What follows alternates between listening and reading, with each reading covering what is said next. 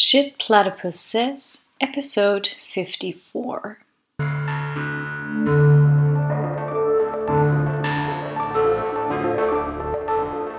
Hello, and welcome to this new episode of your Shit Platypus Says podcast, the commentary on the commentary of the left. My name is Lisa, and I am one of your co hosts. This episode includes a talk with our founding member Chris Cutrone, who was interviewed by our member Johannes Kemper and me on his article The End of the Gilded Age Discontents of the Second Industrial Revolution Today. We talked about different problems of the Gilded Age that still impact us today, the history of progressivism, as well as the things that led Chris to write his article back in 2017. If you like the podcast, spread the word, share it, and leave us a comment, and more important, leave us a review. Please mark your calendar for the highlight of your platypus activities, our 2023 annual international convention, which will take place from March 31st to April 2nd in Chicago. The 2023 convention theme will be History and Class Consciousness. For more information, stay tuned. We will keep you updated here in the podcast and will provide all information on our website, which is platypus1917.org, which is the word platypus followed by the numbers 1917.org. And now, enjoy the episode.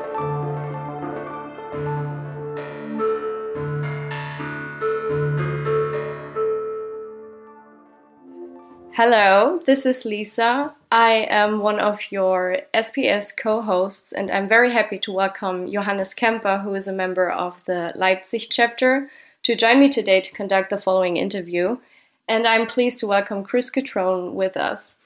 As you all might know, Chris is one of the founding members of Platypus, and we invited him today to talk with us about his article the End of the Gilded Age Discontents of the Second Industrial Revolution Today, published in 2017. So, thanks so much for coming on, guys. Hello. Hey. So, Chris, your article is about the Gilded Age. In Germany and I think in whole Europe, we do not really use this term to describe that period. Much more known is the term Belle Epoque. Both terms are describing the period at the end of the 19th century approximately from 1860 to 1900, also known as the Second Industrial Revolution. Is that correct? And why are you writing this article about that specific time? Why are you going back to the Second Industrial Re Revolution, the Gilded Age, and not to the First Industrial Revolution in the first half of the 19th century, where capitalism originally occurred? You know, I think that capitalism has developed in different phases and the question is, you know, in the popular culture, people will talk about the third industrial revolution or maybe even the fourth industrial revolution, you know, the cybernetic revolution in the 20th century, and then maybe the internet more recently. The cybernetic revolution would have been the 50s and 60s, the invention of the computer. My point was to say, in fact, we still live in the world of the second industrial revolution um, which is different from the first industrial revolution in certain key respects. Now, maybe I'd narrow it down a little bit time wise, you know, period wise. I mean, certainly in the United States, it's uh, after the Civil War. And in Germany, it's after the Franco Prussian War. But also, people will talk about Wilhelmine Germany. You know, uh, Kaiser Wilhelm II, uh, his era which I think captures something specific the the liberal optimistic character of this period. And the Gilded Age is a term invented by Mark Twain, an American writer who was, you know, a, a social and political satirist. So he was, you know, really criticizing the United States of his time with this phrase, the Gilded Age, that it's sort of gilded on the outside, but maybe kind of rotten on the inside. The Belle Epoque doesn't capture that quality, right? So Belle Epoque is just the beautiful era. you know, it's the era of peace in Europe between 1871 and 1914.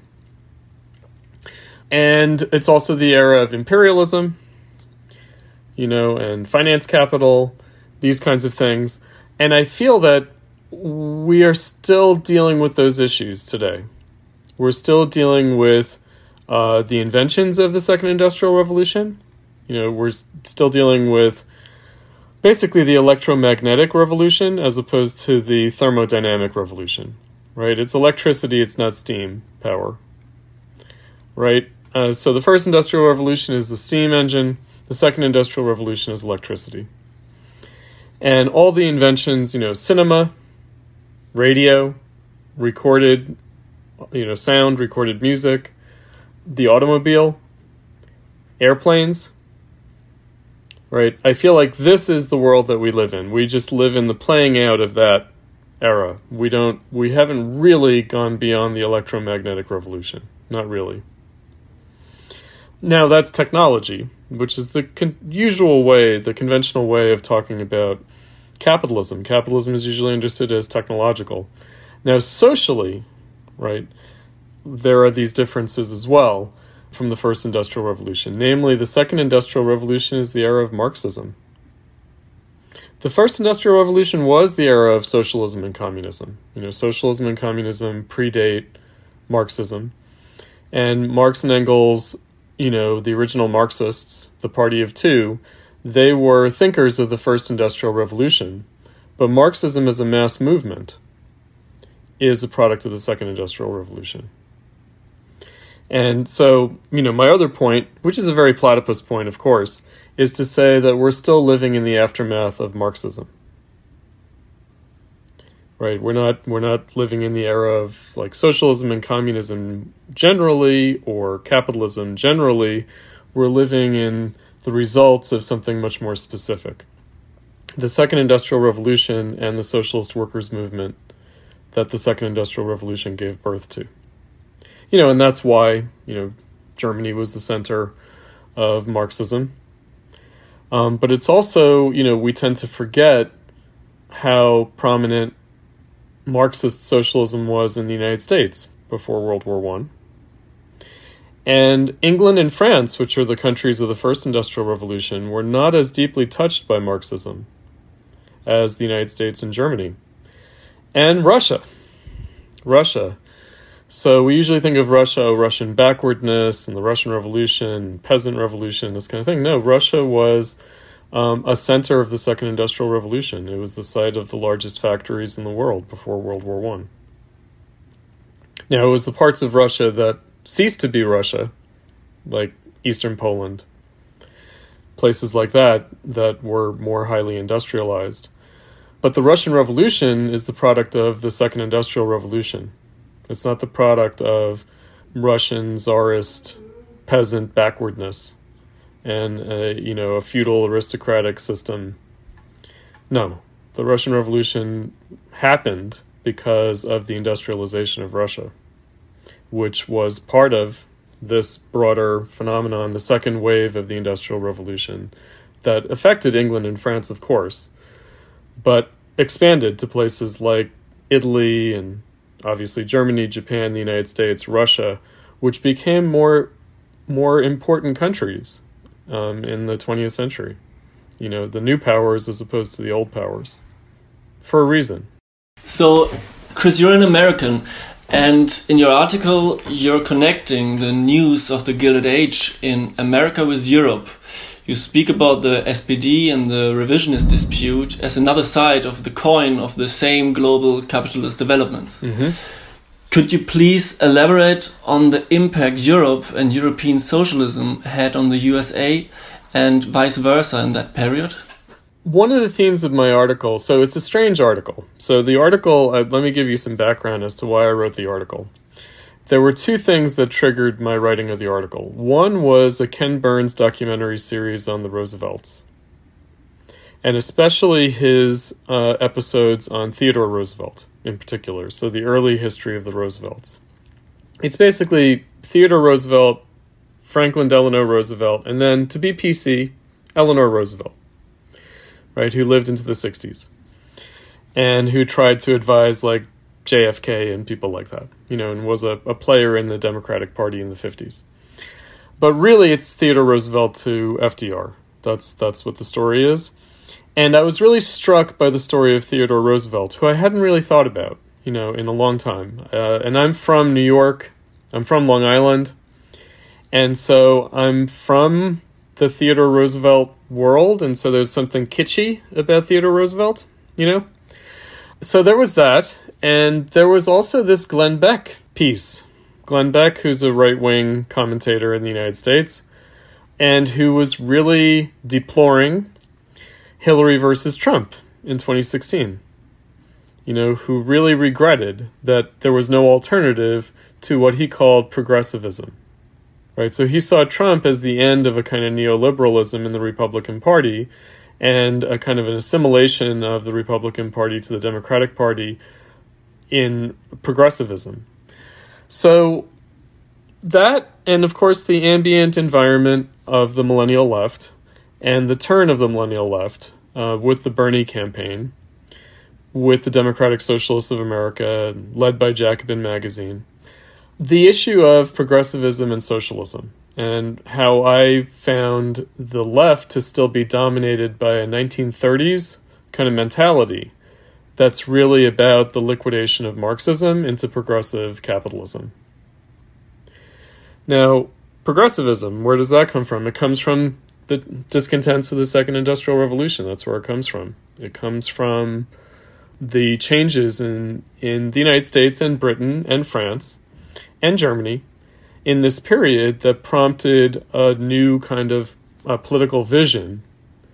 So there's, you know, Bismarckism in Germany, but there's also liberalism in Germany and the Progressive Party in Germany, which was a party that the SPD would sometimes enter into electoral agreements with in the Reichstag elections. And that uh, Eduard Bernstein and other revisionists, the leaders of the um, the labor union movement associated with the SPD, associated with the socialists, they wanted more cooperation with the middle class progressives, right against the Kaiserreich. You know, it's it's it's interesting. So the progressives, you know, they're they're kind of liberals, um, but what's interesting is the the very idea of progressivism right? Not liberalism, but progressivism. So, liberalism, you can have a liberal response to capitalism that's of a kind of conservative reactionary character, where you want to preserve small scale production against industry.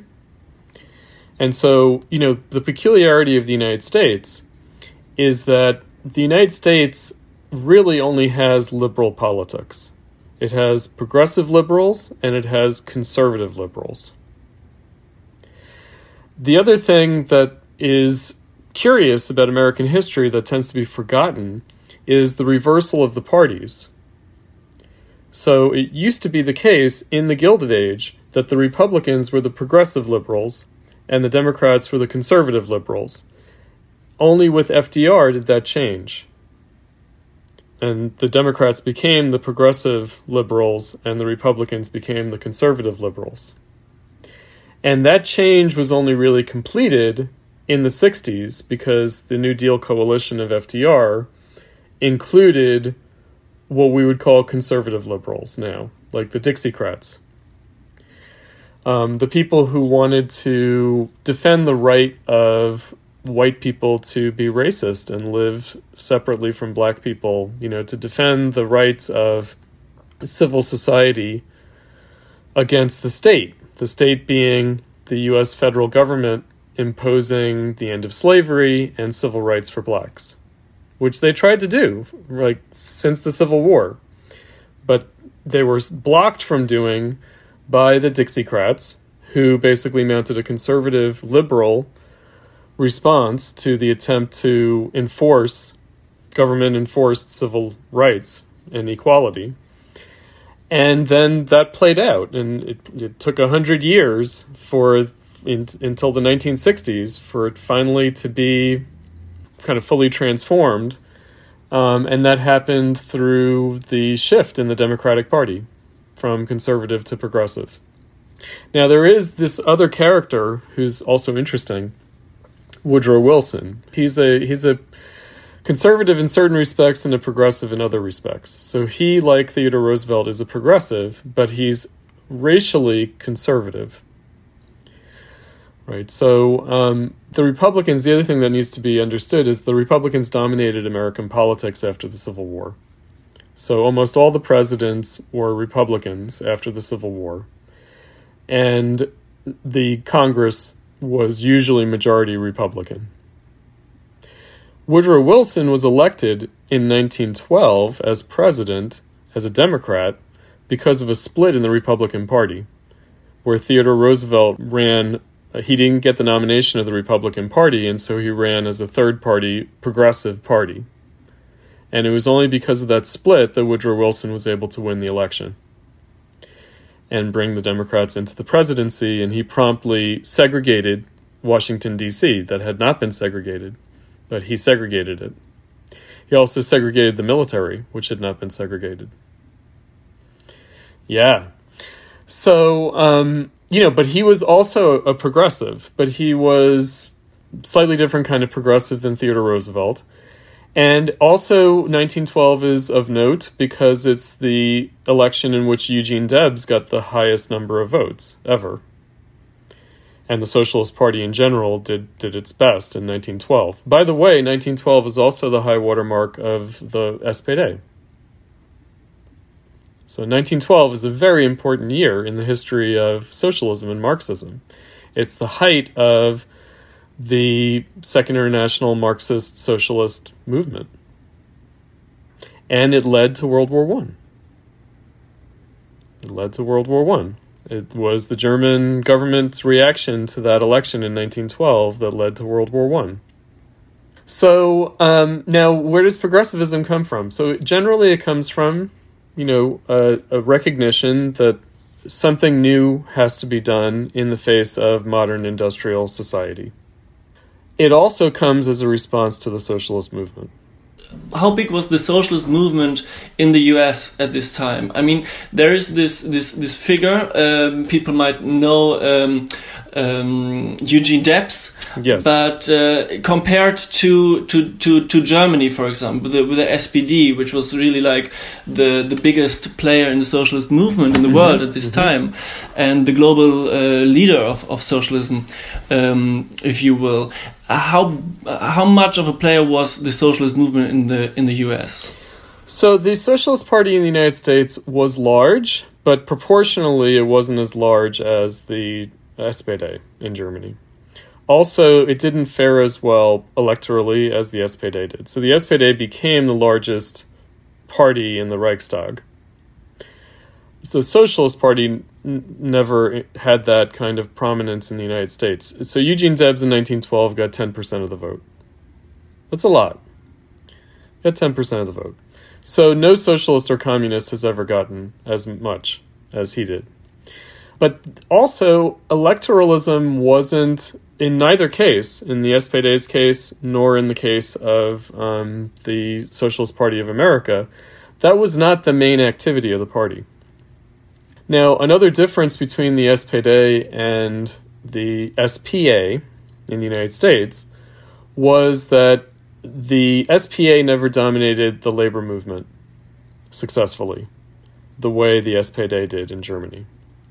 So, although they they tried in various ways, but they faced a kind of conservative uh, labor movement coming out of the Second Industrial Revolution. There was some labor radicalism, but uh, and they did participate in the labor movement, of course. But there was a kind of dropping off from an earlier radicalism, the Knights of Labor, who were much more kind of socialist and radical. That's in the immediate aftermath of uh, the Civil War. The Knights of Labor came, you know, they were the, the main, um, most prominent kind of labor organization in the United States. The American Federation of Labor, led by Samuel Gompers, was notoriously conservative. And Eugene Debs tried to outflank the AFL by launching the Industrial Workers of the World in 1906. And part of what prompted that, the attempt to establish industrial unionism, which only really came to fruition with the Congress of Industrial Organizations, the CIO, in the 1930s. But part of what prompted the launching of the IWW in 1906 was the Russian Revolution of 1905. And the general strikes and the Soviets, the workers' councils, inspired the formation of the IWW in the United States. But it was also motivated by, again, the needs of the the more advanced results of the second industrial revolution the need for industrial unionism as opposed to what's known as craft unionism where workers are organized depending on what job they do as opposed to all the workers in an industry being organized in one union the different professions or jobs would be organized by different unions in the craft union in the AFL model so there are significant differences between the the SPD in Germany and the SPA. It's also noteworthy, you know, I don't want to forget this part. Eugene Debs was a Marxist because of the SPD. Right? So he was uh, put in jail, and in jail, he was told to read Kautsky's The Class Struggle, and that converted him into a Marxist. He had been a populist before that. So before progressivism, there was the populist movement and often in the historiography, a conflation is made between populism and socialism in this era. Now, populism fed directly into the Democratic Party and did produce the progressivism to a certain extent of Woodrow Wilson. Um, but Eugene Debs broke with that populism and broke with the Democratic Party and that's where the Socialist Party of America comes from. It comes from that break, from a kind of petty bourgeois or middle class kind of populism and progressivism. Right, so there's populism, and then there's progressivism. Progressivism comes a little bit later, and like I said, I think is best understood as a response to and against the socialist movement. What they have in common, populism and progressivism, is the middle class character as opposed to the proletarian working class character.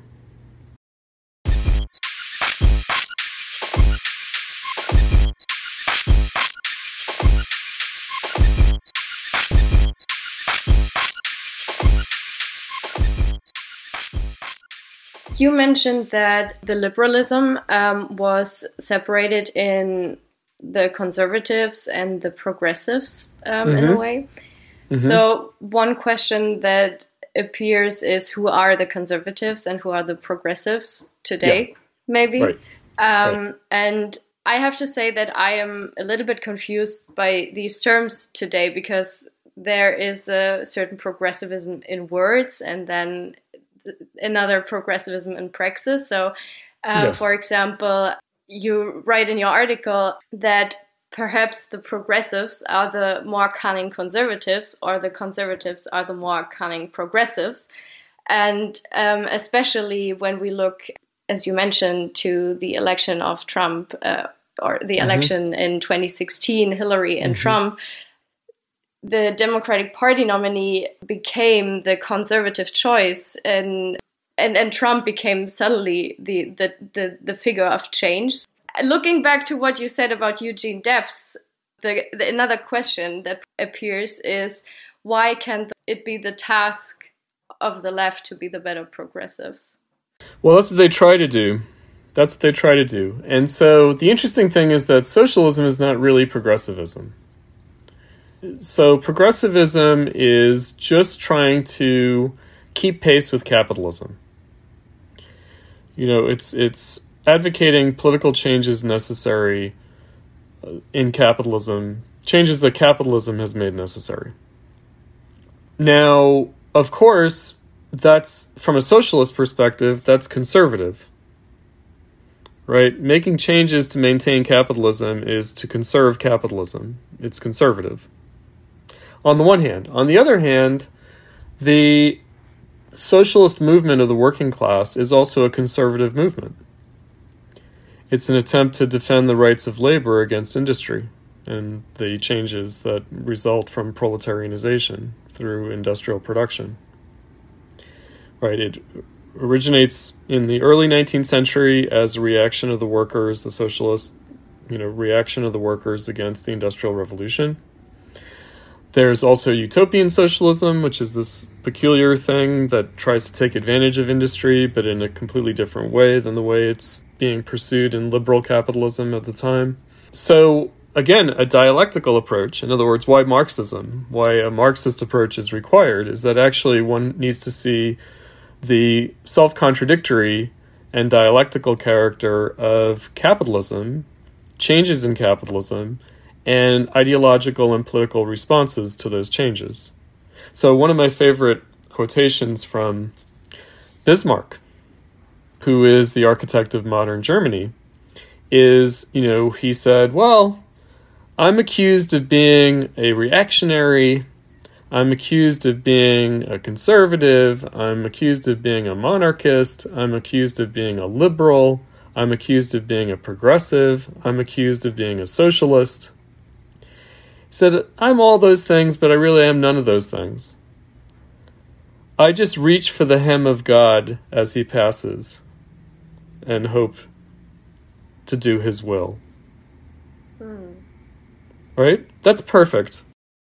Bismarck was a revolutionary in this time, right? I mean, sure. There was um, the, the, the the socialists led by August Bebel and there was Bismarck, and uh, both were aiming for a certain kind of a revolution. And uh, Bismarck certainly uh, created Germany, mm -hmm. and um, even though Prussia would would um, be destroyed by that, and mm -hmm. they kind of knew that and um, yeah he was not directly celebrated for that but it was fine. And Bebel once said in one of his speeches that when the socialists want to do um, a revolution like uh, like that or in that direction, they are uh, going to jail for it.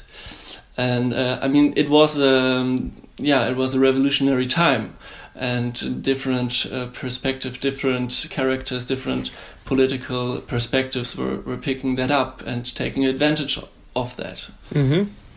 I mean, what I'd say is then, you know, doing what's necessary in capitalism is the is the character of politics in capitalism.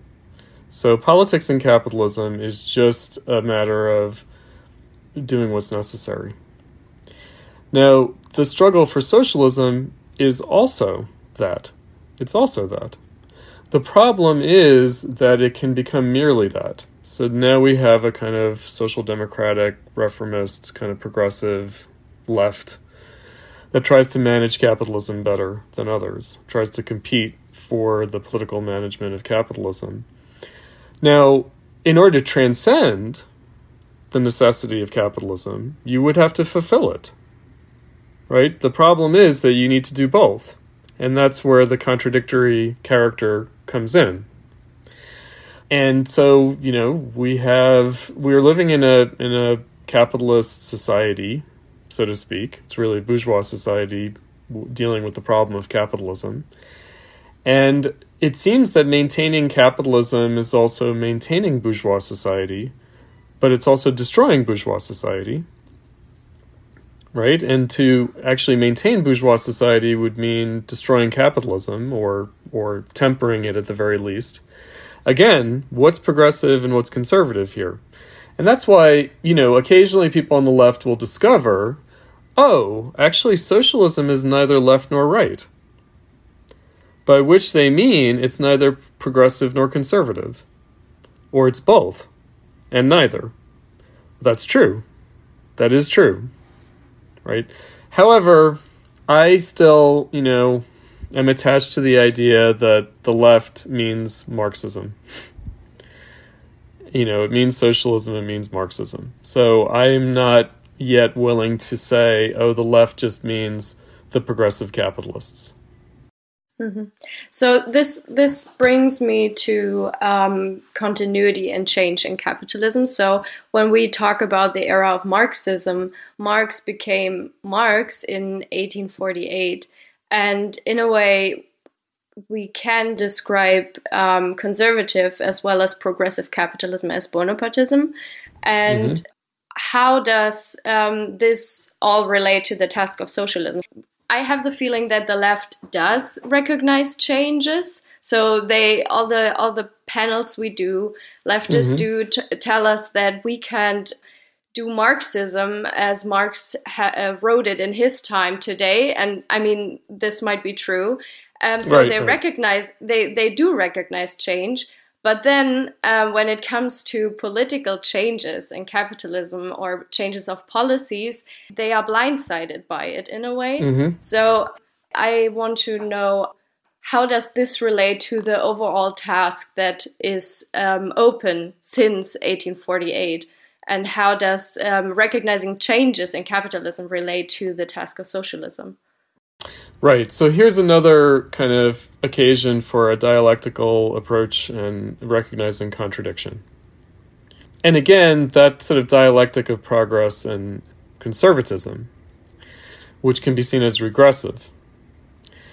So I would say that generally speaking, you know, the Marxist approach to contradiction in capitalism is one of a temporal and historical contradiction, meaning the fact that ideology and consciousness and practice lags behind capitalism. Capitalism, the way I like to put it, capitalism is more revolutionary than we are. Mm. It will always be more revolutionary than we are. And what's good about capitalism is that it's revolutionary. What's bad about capitalism is that it's revolutionary. And we're involved in in capitalism, but let's say in this, you know, if there's a struggle for socialism, we're involved in a deeply self-contradictory process that appears to be motivated by both humanistic and anti-humanistic or inhuman concerns and considerations. Now, all that that means is that we're in the midst of a fundamental transformation of, of humanity. And that's going to look inhuman to us who are in the midst of it.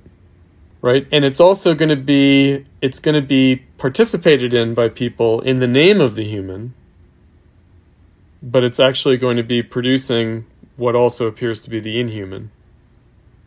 Right? That's going to be going on. And you know i'm using this term of human and humanism. These are bourgeois concepts. Right? No one was really a humanist before bourgeois society and there's also the question of the relationship between socialism and democracy, right? So the occasion, you know, you mentioned Bonapartism in 1848.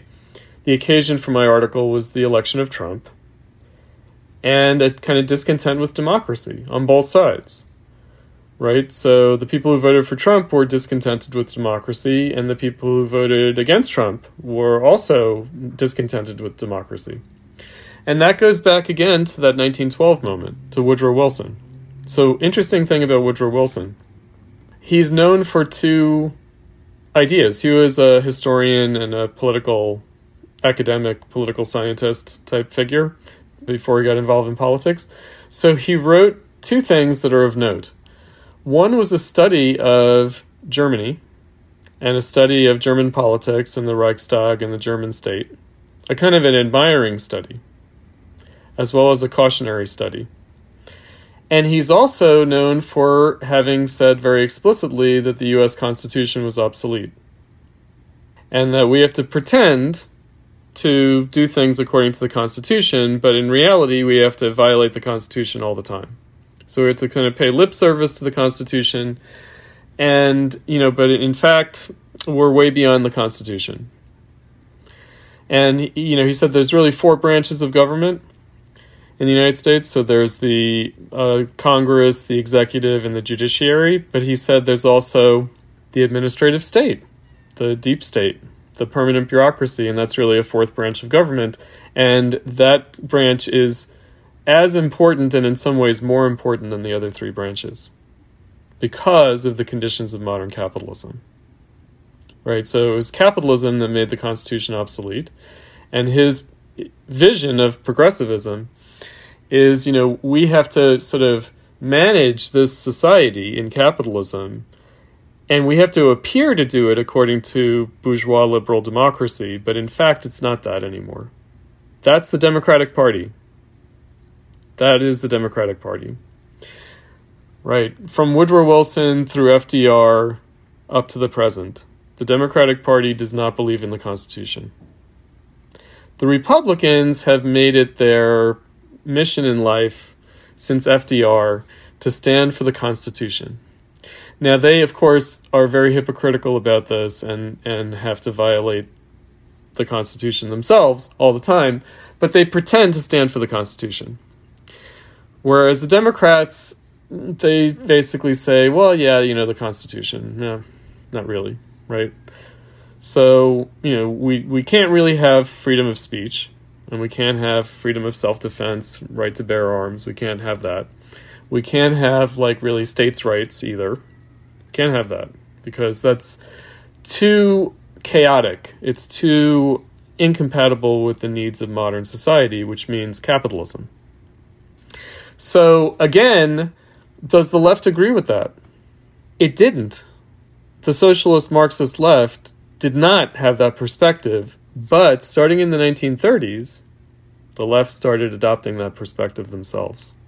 And they that's part of how they rationalize the Soviet Union and those countries that come out of the Soviet experience, like Eastern Europe, China, Cuba, Vietnam, Korea. The way the left regards these these countries is that they are kind of you know modern, you know administrative, and you know the the the, the only problem is that they're kind of economically backward and they're attacked by imperialism and this and that, right? But otherwise, right? And you know, maybe they're undemocratic, but you know, does that does that really matter? Is Cuba undemocratic? Will people admit that Cuba is undemocratic, or will they say, "Well, the Soviet Union might not have been democratic, but Cuba is democratic"? Right. So when I was in Germany, I was really shocked. The Cuba C, the little vans, the Die Linke, they're very pro-Cuba. Mm, yeah, they are. Right. And again, when did the left decide that it was really a technocratic capitalist political force in the 1930s.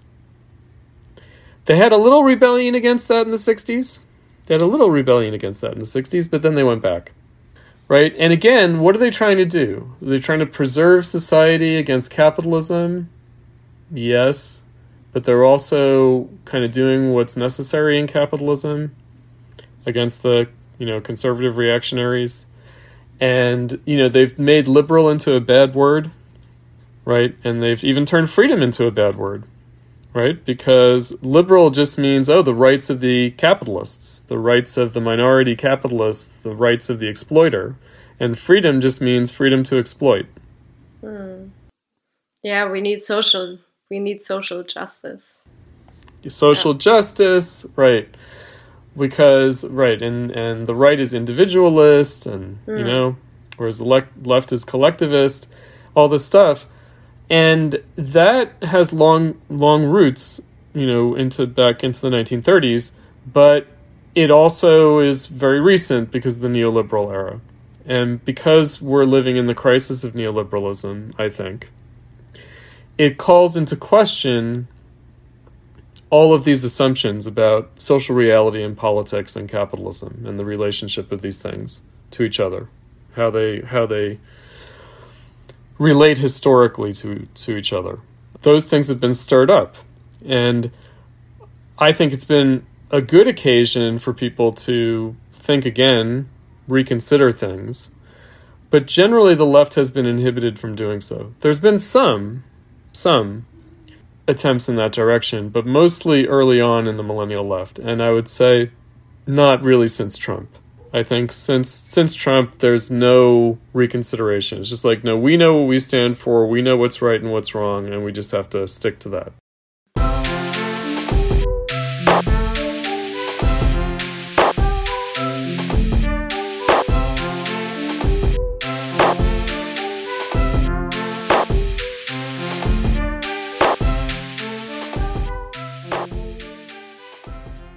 Yeah, maybe we can go a little bit deeper into the millennial left because you published in 2017 also the article the millennial left is dead and i was wondering how do these two articles speak to each other okay so i would say they both marked 10 years of platypus in different ways, though.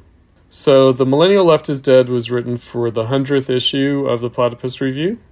And it was marking 10 years of the Platypus Review, 10 years generally of the Millennial Left, and 10 years of Platypus and Platypus's engagements with the Millennial Left. So, Platypus started in 2006 as a reading group, but really only became an organization in 2007.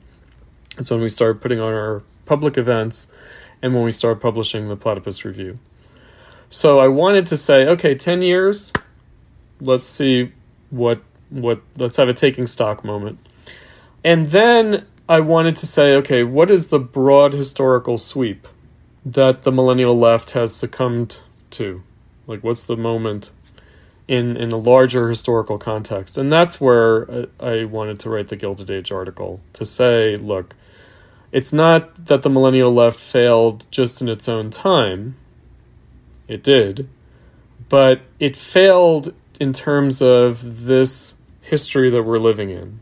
There was some attempt in the millennial left to reach back to, to pre World War One socialism. There was some attempt at that.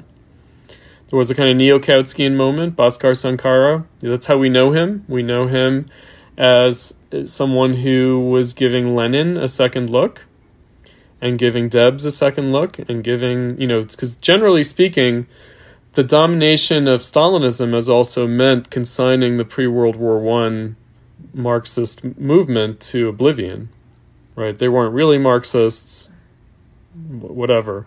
And I, you know, my attitude, of course, has always been Lenin was a product of the Second International. That's always been my perspective. It was interesting that the millennials rediscovered that, but they've backed away from that recognition. They've shied away from it and it's become obscure history again. You know, in favor of a kind of new left history and a kind of new left Stalinism, like a celebration of like Mao and you know, like this is this is the new kind of younger Zoomer kind of attitude is to sort of forget, you know, so they'll go back to the 30s, they will, but they won't really go back before then. Not really. There was a moment in the millennial left where they did reach back further, and again, the reason that they reached back further is not because, you know, oh, well, the earlier history is right. That's not the issue. The issue is the earlier history is relevant. Right? It's not just correct. It's not like, okay, Marxism was correct at a certain point in, in history and then it became incorrect. No. It's that we're still dealing with the same problems. That's why we might reach back to that time. And it's going to be more resonant with our moment than going back to Marx and Engels in the 1840s and 50s and 60s.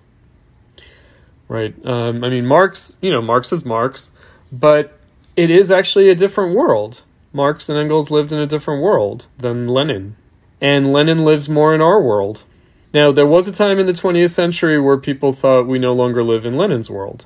That Lenin seemed like a Victorian era type figure, you know, but I think that in 2023, I think we can say we still live in Lenin's world. I mean, we still live in Marx's world, but I think more recognizably, we still live in Lenin's world. You know, Vladimir Putin is still trying to bury Lenin. True. Right? Yeah. There's a war going on that is meant to bury Lenin again. Mm-hmm. Mm-hmm. Right? Yep. Ukraine yep. only exists because of Lenin. Yeah. Because Lenin made this mistake. And again, if we live in Lenin's world, then we live in Theodore Roosevelt's world, Woodrow Wilson's world, Eugene Debs' world, right? We're still dealing with those issues. That was my point and it, it is meant to be somewhat provocative, but it's also something that others like Glenn Beck, right? You know, can see. You know, they they just okay. When did this all start? When did this start? Back then, yes, that is when it started. You know, the world that we live in, and we live in the world of World War One. You know, the aftermath of World War One. We're still dealing with those issues. Israel, Palestine everything can be traced back to that era, actually. I have another question. I once I heard you saying that um, the Gilded Age article is the most important article you ever wrote for Platypus. I wonder why. And I mean, you wrote it some years ago. Did the relevance of it changed? I hope not. Um, I think I think in many ways it is the most. I mean, I've obviously written a lot for Platypus, and there are there are many good articles I've written for Platypus. I would say, if I do say so myself. But if I had to choose one, this would be the one, meaning any current or future left has to deal with the problems I raise in this article. Right? And again, it's for reasons of history. So, you know, usually I'm writing at a more kind of theoretical level, and this is one of my few actually historical articles. But also, you're going at it mostly from a perspective of capitalist politics and not so much from a socialist movement perspective. You could easily describe that era from a perspective, I mean, through the mm-hmm. revisionist mm -hmm. dispute, through the, yeah, through, through the, through the crisis of Marxism peaked with the revolutions and so on. But you didn't. We're not dealing with socialist politics today. We're dealing with capitalist politics. Like I usually say, the left is dead, and it's been dead for a long time. It's been dead since 1919. Pretty much like again Marxism. Marxism is dead since 1919. You know, it's Adorno. Adorno, you know, wrote in those 20s. He wrote in the 1960s the nostalgia for the 1920s was wrong because the historical verdict had already been delivered, right? Everything was determined by what happened in 1919. My old professor Moishe Postone, at my dissertation defense on Adorno, he said, Chris, you might be right that everything ended in 1919, but we're still thinking, aren't we? And I said, Moish, are we thinking? I'm not sure. Right? Because, you know, we might just be talking and not thinking. You know, to use a Heideggerian expression, we might not be thinking, we might be just chatting. Right? We might just be mumbling. And again, well, when did that happen? When did people stop thinking? In the Gilded Age. That was the last thought. you know, and there really hasn't been anything new to think about. Not really. It's the same. And that's why we haven't been thinking, because there's nothing new to think about. Is that the meaning of the first sentence of the article? If I may read that out loud. You say you write the account of history is the theory of the present. How did we get here and what tasks remain from the past? That, however, appear to be new today. As Adorno put it, the new is the old in distress. This is true of capitalism and its crisis now. Yeah, well, because, you know, I am a kind of Hegelian as well as a Marxist, and so I do think that history is really about the present. You know, the story we tell ourselves about the past is really a story of the present that's the only reason to concern ourselves with the past is because it really is present. The past is present. You know, it's the William Faulkner quote The past is not dead, it's not even past. Right? Why is it not even past? Because we're still living with the effects of things people did a hundred years ago. Right? Those dominate us. Those actions continue to act and they dominate us. And we have to deal with them. And we do you know we people do consciously try to deal with them the question is how well do they grasp them so another point about the gilded age in the united states is that you know the black question in the united states is a long-standing social and political problem it's not just something on the left it's something that capitalist politics has to deal with well when did that start it didn't start in 1619 it did not start in 1619 no it also didn't start in 1776. Right? The black question as we experience it today is really a 1919 time. So 1919 is when the two things happened. There were race riots and there was the Palmer raids to suppress the Socialist Party. Right? Uh, the FBI was basically invented to to destroy the Socialist Party. It was the Red Scare. And the race riots happened um, because of the return of the black troops after World War One. They didn't want to deal with racism anymore. And, you know, again, why were they in that position? Because of the second industrial revolution, right? They weren't sharecroppers anymore. They were industrial workers. They moved north. They became the ghettos of the cities. It's the same thing as today, right? In 1865 or in 1776 or in 1619, black people were not in the same position that they're in today. They're in the same position today that they were in in 1919. As are we all. As are we all. What else happened in 1919? Women got the right to vote. Feminism. First wave feminism was fulfilled. Right? Legal juridical equality was achieved a hundred years ago. And yet we're still dealing with the issues of that. Why? Because of capitalism. Right? Why did women get the right to vote? Because of capitalism. Why are we still dealing with issues of feminism? Because of capitalism. Why wasn't it settled? Why didn't legal equality settle it? Because of capitalism. All right, so again, when we think about the past, we're really thinking about the present. I remember something I'm not sure what what was you who said it, but uh, some years ago, um, Platypus was um, was organizing a lecture series to the um, to the American Revolution, mm -hmm. and there one point was that it's not about making sense of the past from the perspective of the present, but uh, the other way around. Like, what is the present look like from the perspective of the past? Yes. And uh, I found that back then very complicated point, but uh, I think what you just explained uh, goes in that direction. So Eugene Debs famously said that if Thomas Jefferson and Abraham Lincoln were still alive, they wouldn't be Republicans or Democrats, but they'd be socialists. Even though the Republican Party thinks of itself as the party of Lincoln, and the Democratic Party thinks of itself as the party of Jefferson, although not anymore, because uh, Jefferson had to be canceled. But again, like, what would Thomas Jefferson think of us today? What would Abraham Lincoln think of us today? Well, these are the questions that we have to ask. We also have to ask the question, what would Marx think of us today?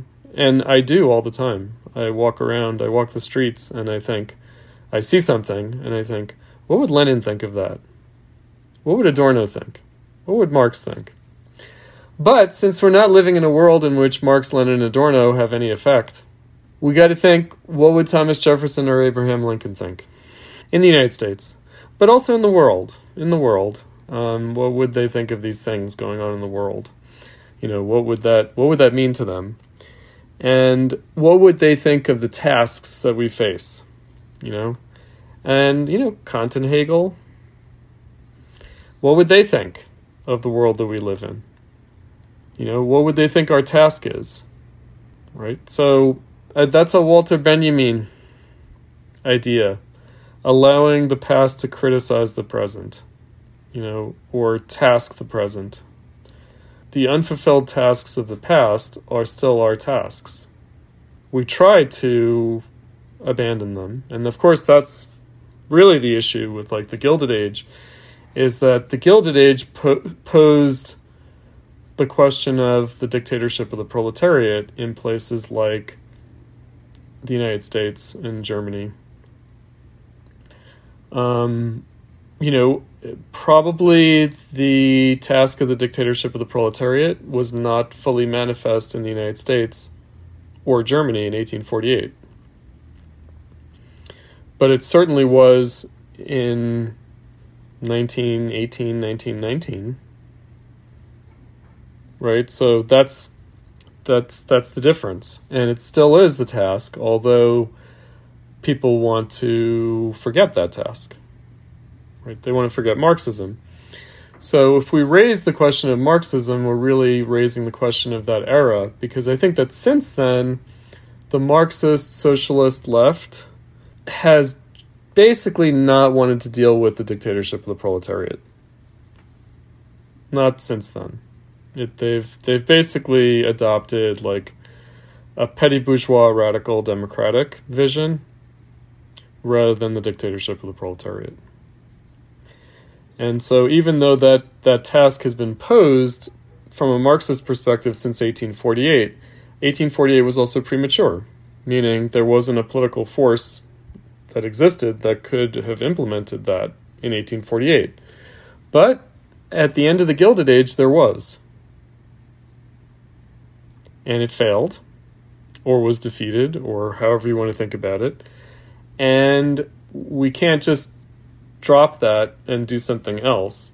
If we have to go beyond that, we might have to go beyond that. You know, the left thinks, oh, we have to go beyond that old style Marxism. Yeah, we might have to go beyond it. We might. But we have to fulfill it to go beyond it. If we don't fulfill it, we're never going to go beyond it. So that's the other point. You know, um, like, oh, are we still living in the Gilded Age? Oh, no, we've dealt with this, that, and the other thing. Well, not really. You know, we've avoided. That's what we've done. We've avoided the problems that first were manifest in the Gilded Age. We haven't fulfilled the tasks of those problems. We've tried to do everything except fulfill those tasks. We've tried all the alternatives. We've spent a hundred years avoiding and trying to find well, maybe we don't need the dictatorship of the proletariat, maybe we need something else. We've tried a lot in the last hundred years. I think a hundred years is long enough. Including fascism and Stalinism. Yeah, fascism, Stalinism, feminism, you know, black nationalism, decolonization, third world nationalism, like everything. Like we've tried everything. You know, queer, trans, we've tried we've tried it all. So 100 years we can say, okay, maybe, you know, it's Islamic fundamentalism, you know, maybe we need to get back to the task we've been trying to avoid for the last hundred years. I want to bring us a little bit um, into the present and near future, which is the US facing the general election uh, very soon. So I'm interested with this article in, in the back of our minds, what are the prospects for 2024? And will the election be important for the left and for platypus? And how can we prepare ourselves and our students for the coming tasks? We're kind of sleepwalking into the future, aren't we? Meaning, I don't think that people have really dealt with the 2016 election adequately. And the 2020 election basically was occluded by COVID and, you know, the George Floyd riots here in the United States.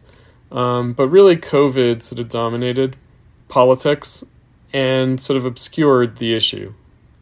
And I think that, you know, the Democrats and maybe the left too in the United States want to pretend that that was just a sort of an aberration. It was like a little nightmare that we woke up from, and that's over. And now we just proceed. And it won't go away. It won't go away, really. It's not going to go away. Not really, no. I mean, of course, my sense of poetic justice is that Trump will be reelected in 2024. Whether in reality that will happen is another thing. But my sense of like cosmic fate and poetic justice is that that is what is going to happen.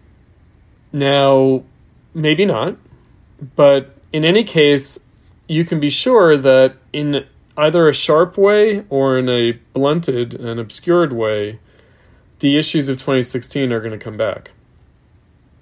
Meaning, after eight years of Obama and four years of Biden, the bankruptcy of the progressive politics will have been demonstrated. The Republicans, of course, agree with the Democrats on most things. You know, they just want to go a little bit slower. You know, so they're they're also part of like progressive capitalist politics. They are. They're not like reactionaries really. And Trump represents something that challenges the way that those things are handled. Trump is not a reactionary, not really. People heard make America great again as if it meant going back to the 1950s, right? Going back to before the new left and before the new social movements. He didn't. He meant go back to the 1990s, right? Go back to the kind of neoliberal promise of prosperity in capitalism. Um, so he sees just a kind of uh, incompetence at the level of politics which there is. There is. Um, there is real incompetence. However, there are also deeper issues at work. There are, there are historical issues at work. It's not mere incompetence. You know, any more than it was the incompetence of Louis XVI or Tsar Nicholas II, right? They were incompetent, but that's not why those revolutions happened.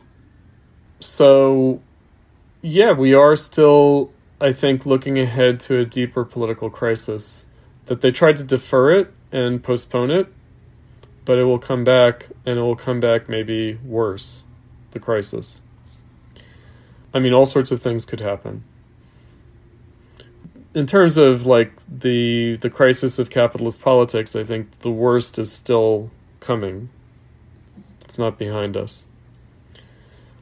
Yeah.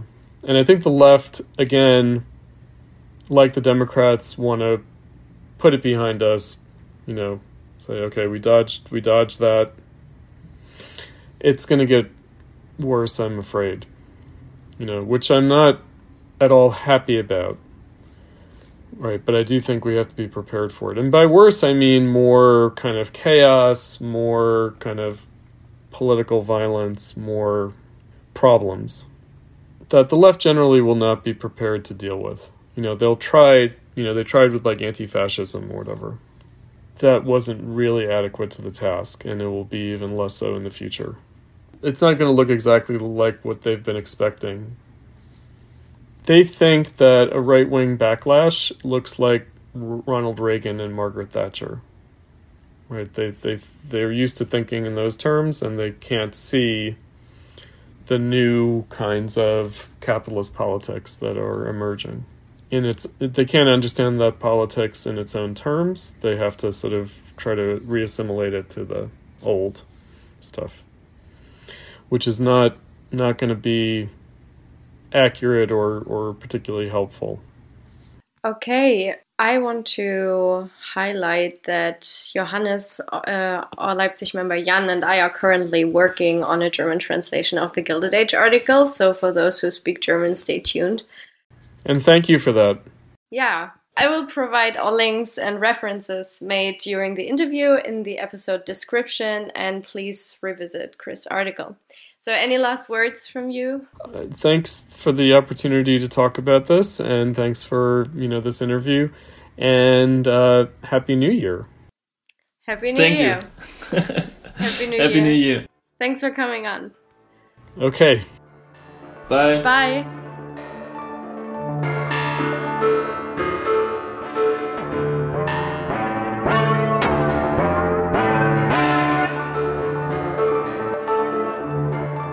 This has been a production of the Platypus Affiliated Society, featuring original tracks by Thomas Villaci. Platypus is an international membership based organization that hosts reading groups, public fora, research, and journalism focused on problems and tasks inherited from the old, new, and post political left for the possibilities of emancipatory politics today. Platypus also publishes articles by thinkers and activists on the left in the monthly publication The Platypus Review. To contact, learn more about Platypus, or to access the entire archive of Platypus reviews and panel recordings, please visit us online at platypus1917.org. That's the word platypus, followed by the numerals 1917.org. Bye!